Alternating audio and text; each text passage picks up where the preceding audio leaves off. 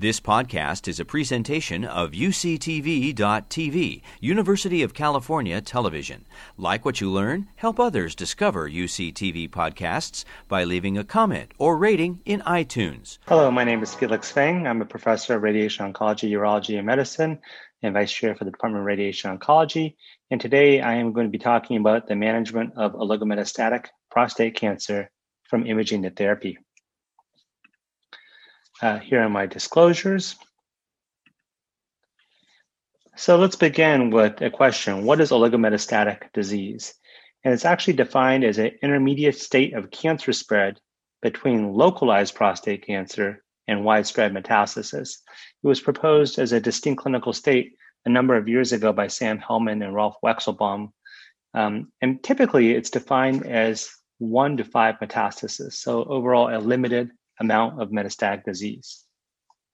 Now, why has the oligometastatic space increased in the context of prostate cancer? And really, the answer is because of the increasing use of PET imaging. And so this is data from the increasing use of PET imaging on the left from Melbourne at the Peter MacCallum Cancer Center. And Michael Hofman gave me these figures. And basically, you can tell that um, when this hospital got access to PSMA PET imaging, uh, as Dr. Hope has discussed earlier, uh, the number of uh, um, PET scans went through the roof. And similarly, because of Tom and, and Peter Carroll and others, uh, PSMA PET was brought to UCSF, and steadily the, the, the number of PSMA PET scans increased. This was data from a couple years ago. Obviously, the numbers are bigger now. And in addition to PSMA PET, uh, Axumin or fluciclovine PET is also currently available at hundreds of imaging sites across the United States. Both PSMA PET and uh, Axumin are now FDA approved. Uh, Axumin is reimbursed by Medicare and some private payers, and hopefully PSMA PET will be reimbursed as well. And I think one point to bring up is that PSMA PET identifies oligometastatic disease at levels of low PSA. And this is our experience we published a couple years ago. Uh, 125 patients with biochemical recurrence, which is BCR after surgery, 38% of them had a spot outside of the pelvis. 30% of them outside, had a spot outside of what would be considered a standard radiation field. So these areas of red here are actually uh, consistent with oligometastatic disease in most patients. And so this has led us to the conclusion that the increasing use of advanced PET imaging has led to the increased detection of oligometastatic disease and therefore uh, the creation of a new disease space of sorts. So the next question is, what is the best treatment approach for oligometastatic disease? Well, in order to understand oligometastatic disease, we need to understand kind of where metastatic prostate cancer comes from. And so there have been studies done uh, looking at cancer samples uh, from patients who unfortunately have died of their prostate cancer. Uh, and this is a study out of Hopkins where they did a lot of genomic sequencing.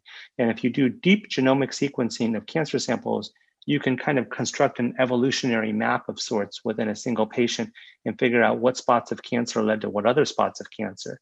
And from this data, uh, the, these investigators concluded that both the primary tumor, meaning the one in the prostate, and also existing metastases can uh, uh, seed or be the source of new metastasis.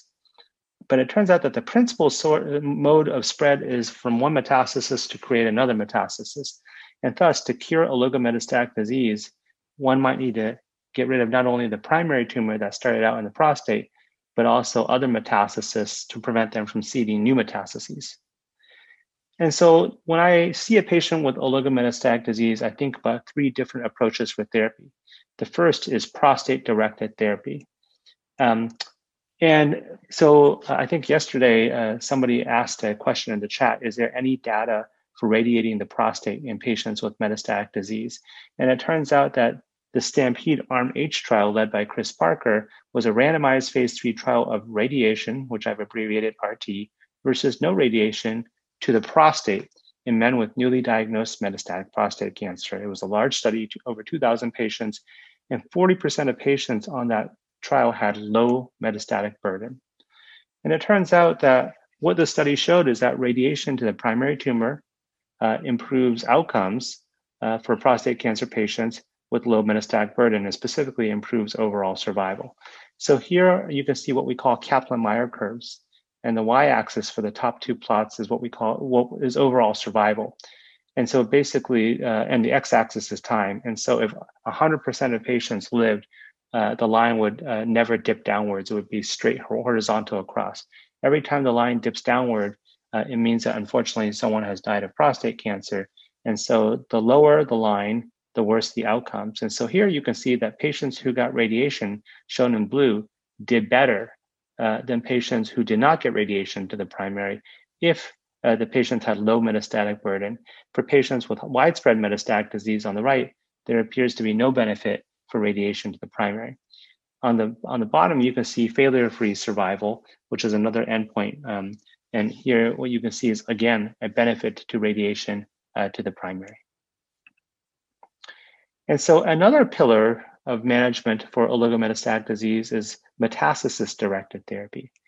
And there have been two randomized studies uh, which have taken patients and either treated their metastatic disease with radiation or not treated their metastatic disease with radiation.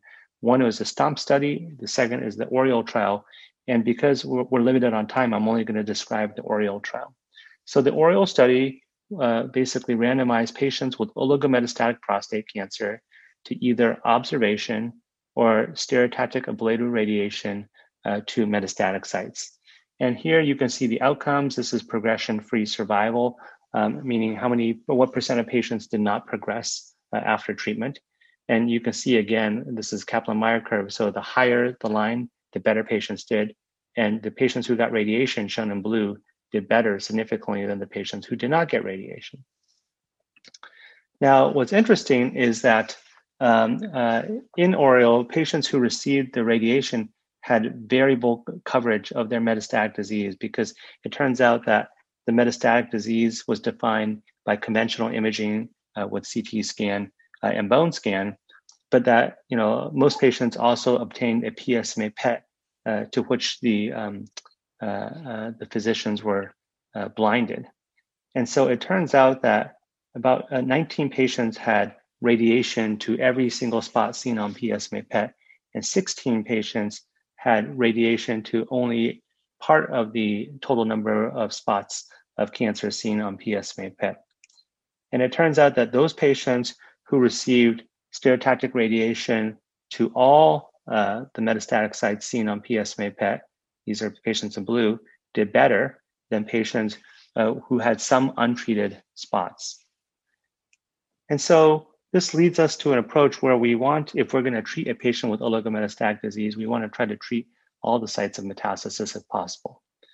But at the same time, it turns out that you know sometimes we can't tell how patients are going to do. And I'm going to give you a tale of two patients. This is patient one. Uh, this is somebody who underwent a prostatectomy in 2007, uh, had a PSA recurrence treated with salvage radiation and four months of androgen deprivation therapy in 2013, and uh, uh, then presented to me with a single oligometastatic disease in the left pubic ramus with a slowly rising PSA that you can see up to 1.3 in 2017. And I hadn't treated him earlier, so I saw him for the first time when he had oligometastatic disease. He had no other sites of disease. And so it turns out, though, that uh, when I was planning his scan or his, his radiation treatment for oligometastatic disease in 2017, I went back and looked at his old CT scan from 2013, and I realized that the spot that was lighting up um, uh, on his current scan from 2017 was still present in 2013. It was just never seen previously by the treating team. And so this patient had a single site of uh, single detectable site of metastasis despite almost no treatment for over four years, no emergence of additional metastasis during this period. Um, and so this means that this patient had very stable disease, oligometastatic disease. It didn't really spread anywhere else. I radiated him, and you know, uh, four years later, he's free of disease, um, uh, not on any medications.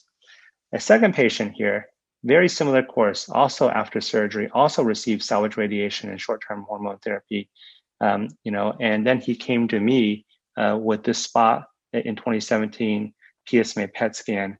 I again radiated the same spot, uh, but it turns out that even though I made this spot go away, there were multiple other spots that popped up uh, uh around the spot that I radiated, uh, e- even over one month.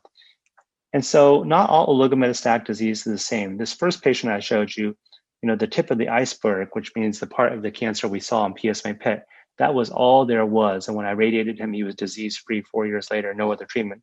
The second patient I also radiated tipped the iceberg, and then the rest of the iceberg popped up. Um, and so for patient one, you know, maybe this patient just needs local therapy for the primary and the metastasis. For patient two, uh, he, he needs systemic therapy.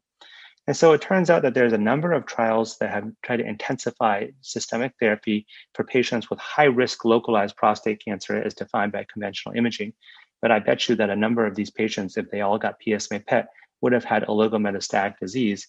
And one could predict that the subset of patients with oligometastatic disease are the ones most likely to benefit.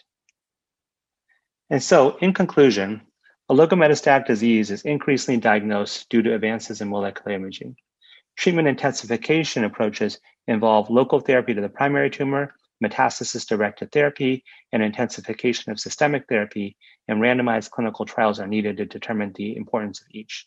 And ultimately, better predictors of less aggressive versus more aggressive oligometastatic disease are needed. I'd like to acknowledge our team at UCSF and also uh, collaborators uh, from other universities who have worked with me in the context of studying oligometastatic prostate cancer. You've been listening to a podcast by University of California Television. For more information about this program or UCTV, visit us online at uctv.tv.